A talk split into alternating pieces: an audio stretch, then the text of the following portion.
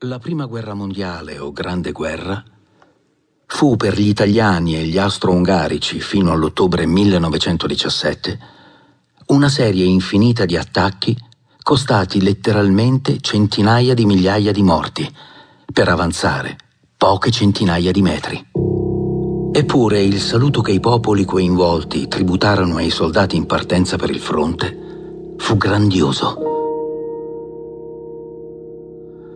Fu un trionfo augurale, nel sole e tra i fiori.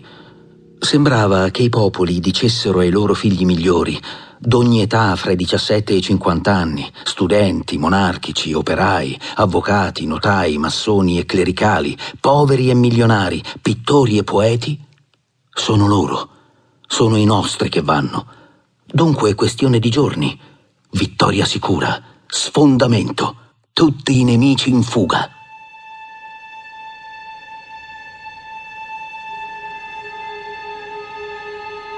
L'esaltazione fu però di breve durata.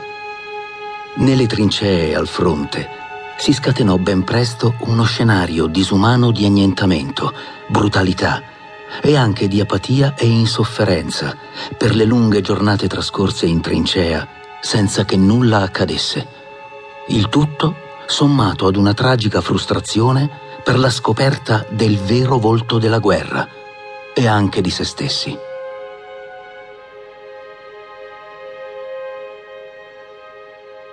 A cavallo tra il XIX e il XX secolo si prospettano cambiamenti profondi che determineranno lo sviluppo delle società d'Europa e del mondo dal punto di vista economico, tecnico, etico-morale e geopolitico.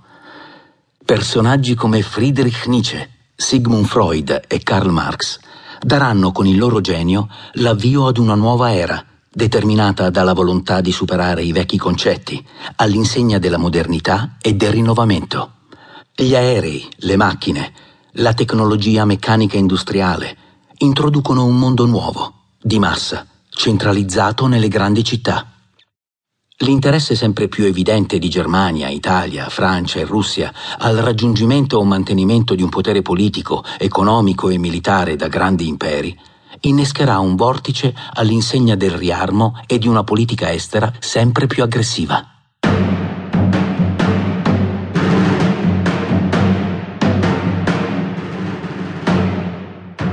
La Grande Guerra ebbe caratteri sostanzialmente inediti rispetto alle guerre dei secoli precedenti.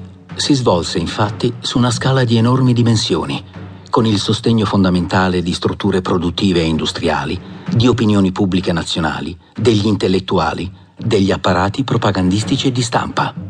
Il tutto nel segno di una mobilitazione di immensi eserciti degli stati belligeranti in essa giocarono un ruolo decisivo per un verso le ideologie del nazionalismo e dell'imperialismo, che divennero ideologie di massa, e per un altro le capacità produttive ed economiche dei paesi in guerra, che risultarono essenziali per reggere allo sforzo di un conflitto durato quattro lunghissimi anni e determinanti per la vittoria.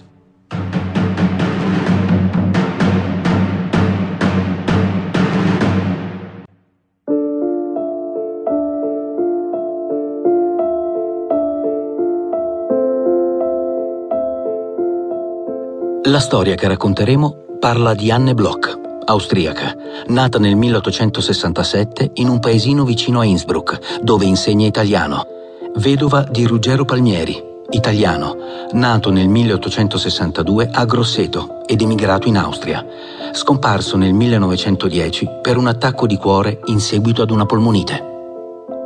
Loro figlio, Rolando Palmieri, nato a Innsbruck nel 1894, è bilingue ed è in Italia per scoprire l'altra sua patria. Di fronte alla strage inarrestabile e alla potenza micidiale delle armi, Rolando si affida alla scrittura per ritrovare se stesso e tentare di mettere ordine nel caos della guerra, scrivendo centinaia di lettere alla madre. È da questo epicentro che si sviluppa il racconto della corrispondenza tra Rolando e sua madre Anne.